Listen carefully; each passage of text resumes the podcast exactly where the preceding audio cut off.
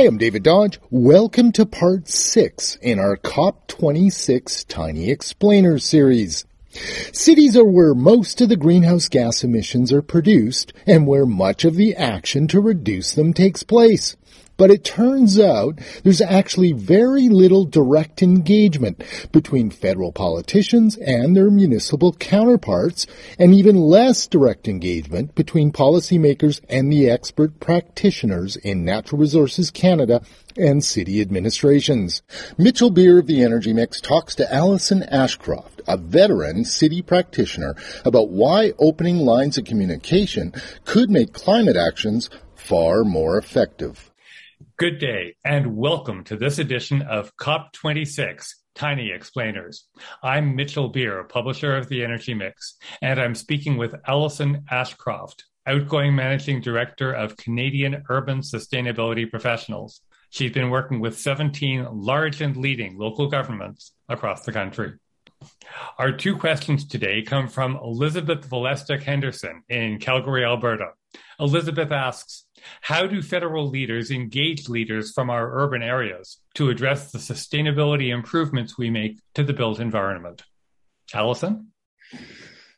Good question, Elizabeth. Uh, hi. Um, so I think you know, if we're speaking strictly to the built environment, that's one thing. If we're talking about climate plans at cities, that's more comprehensive. So typically, a climate strategy for a municipality or for the city would include um, buildings, transportation, and waste, and, and the land use uh, decisions that are made um, that affect buildings and transportation. There's a few different ways that the federal government engages with leaders uh, from cities, uh, if we're talking about elected officials at cities or the practitioners at cities, uh, but it's fairly limited. So procedurally, uh, there's little to no direct engagement between either uh, ministers and elected officials at city council or mayors, uh, nor is there much direct engagement between the policy maker or the, between the practitioners at, say, Natural Resources Canada or Environment Canada with practitioners in local government. So obviously, if you're working in a city, uh, you understand the challenges um, in your city. You also understand your built environment. Uh, you understand what kind of buildings you have, the age of your buildings, um, your uh, tenures, your rentals, your your ownership, um, and some of the challenges uh, that people are having in um, in decarbonizing those buildings. And uh, when you're sitting in Ottawa, you don't necessarily understand the difference between Winnipeg and Saskatoon and and, and Victoria. Not only is there not nearly enough communication and coordination, the way funding is delivered also presents challenges. And so government basically distributionally has two ways of funding cities. They can either fund them through the bilateral agreements with provinces or they can fund them through FCM. FCM stands for the Federation of Canadian Municipalities. It has been the preferred method of delivering funding in recent years because of the political challenges of getting bilateral agreements with provinces. The federal government created the much lauded Pan-Canadian Framework for Clean Growth and Climate Change that led to carbon pricing and a proposed national model building code that pushes everything towards net zero. But when they tried to push money through for the Pan Canadian framework, they saw that it didn't move fast enough through those bilateral agreements. They then design programs and have grants and loans that go out to individual cities for individual programs and that's not the most efficient way. So, for instance, in Greater Vancouver, we have 22 municipalities that make up what all of you would think of as Vancouver. Um, so, for 22 municipalities to all be applying for loans and all be applying for grants and all be setting up different retrofit rebate programs uh, or PACE loans, um, would be really inefficient and really ineffective and also very confusing in the marketplace where people don't necessarily recognize themselves as living in Burnaby versus Vancouver or the like. PACE is property assessed clean energy financing, which has been adopted in some places in the U.S. And the idea is that loans are given for energy efficiency retrofits or renewable energy projects that pay back the loans with savings or earnings. Programs in the U.S. have spurred billions in investment. Thanks to the dysfunction between the provinces and the feds, it's hard to set up national programs. But on the other hand, designing and managing programs in every single city is terribly inefficient. But That's what's happening because leadership is coming from the cities. PACE-like pilots have started in several municipalities across Canada.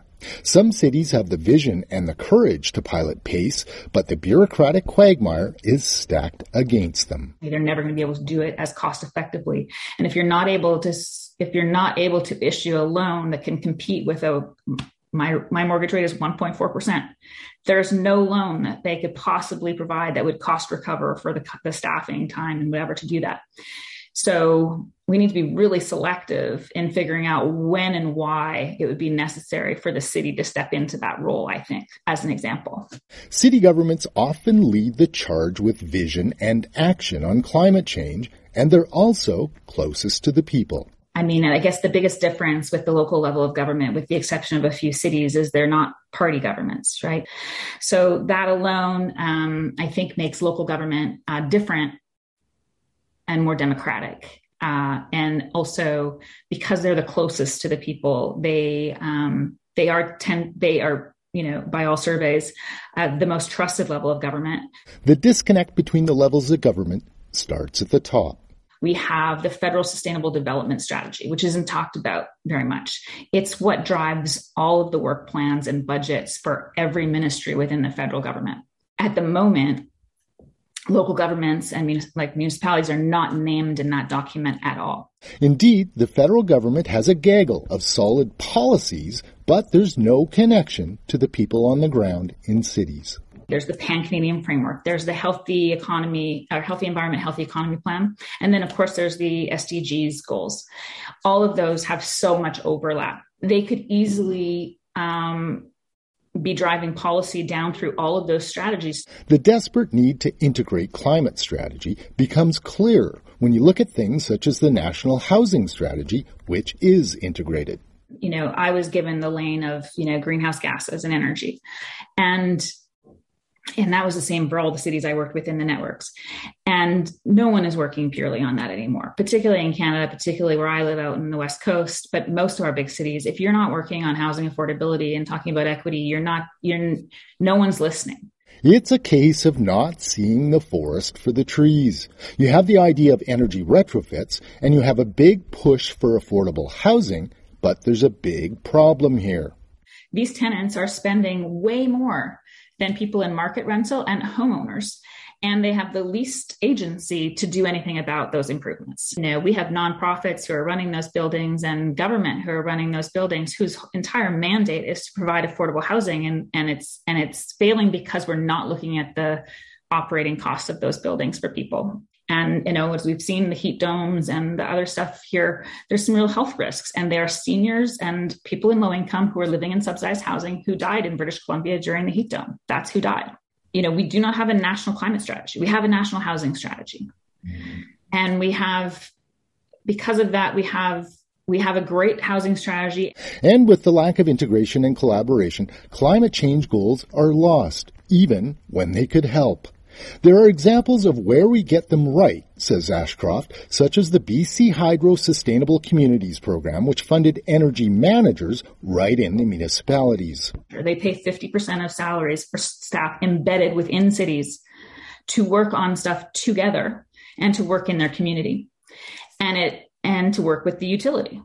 Um, and we are very fortunate to have that in British Columbia. And it's the reason for why you see such advancements in the energy step code in British Columbia and uh, in EV charging and EV strategies and uh, you know, uh, 100% charging mandates uh, within new construction. Those are all things that have come out of that one network that's been around for 15 years. And the Clean Air Partnership in Ontario, you see some of the same stuff.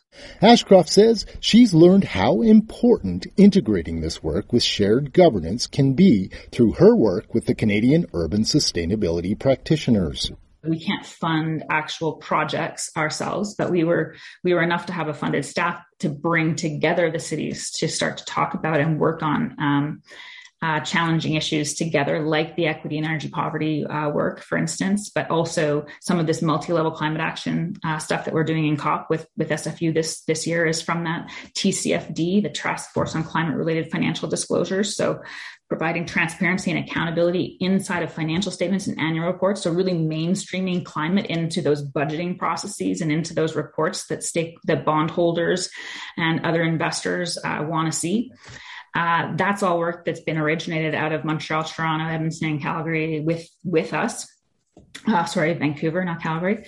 Um, that's all stuff that is, you know, we're leading on in, in the world, really, on some of that, and a lot of our data visualization work. So networks really do work, uh, pure networks, but you also need the the multi-level networks, right? We need to be connecting other levels of government and then helping cities also connect locally with their community partners to do that equity work that they need to be doing with frontline workers.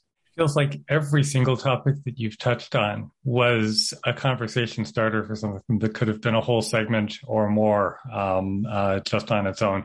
But uh, with great regret, I think we're going to leave it there.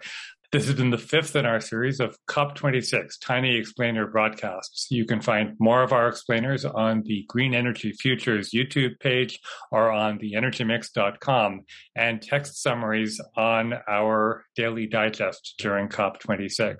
Allison Ashcroft, thank you so much for joining us. Mitchell, thank you so much. And I just need to say that I get a lot of newsletters that I subscribe to, and the only one I open the minute I see it is the Energy Mix. I count on it with and I love it. It always hits the mark for me. So thank you so much for doing that. Thank you so much for that. Thanks to Michael Beer of the Energy Mix and Alison Ashcroft for this thoughtful discussion. As someone who's worked in and around municipalities, it's frustrating to see the vision and talent of the municipal people and how little they're able to communicate directly with their federal and provincial counterparts. It's like there's a Chinese wall between peers and between them and the politicians. There are some good reasons for this, of course, such as the independence of the bureaucracy, but when you're in the midst of a climate crisis that requires unparalleled action at an unprecedented pace, you have a big problem, Houston. Thanks for listening and follow our COP26 tiny explainers at theenergymix.com and greenenergyfutures.ca. For COP26 tiny explainers, I'm David Dodge.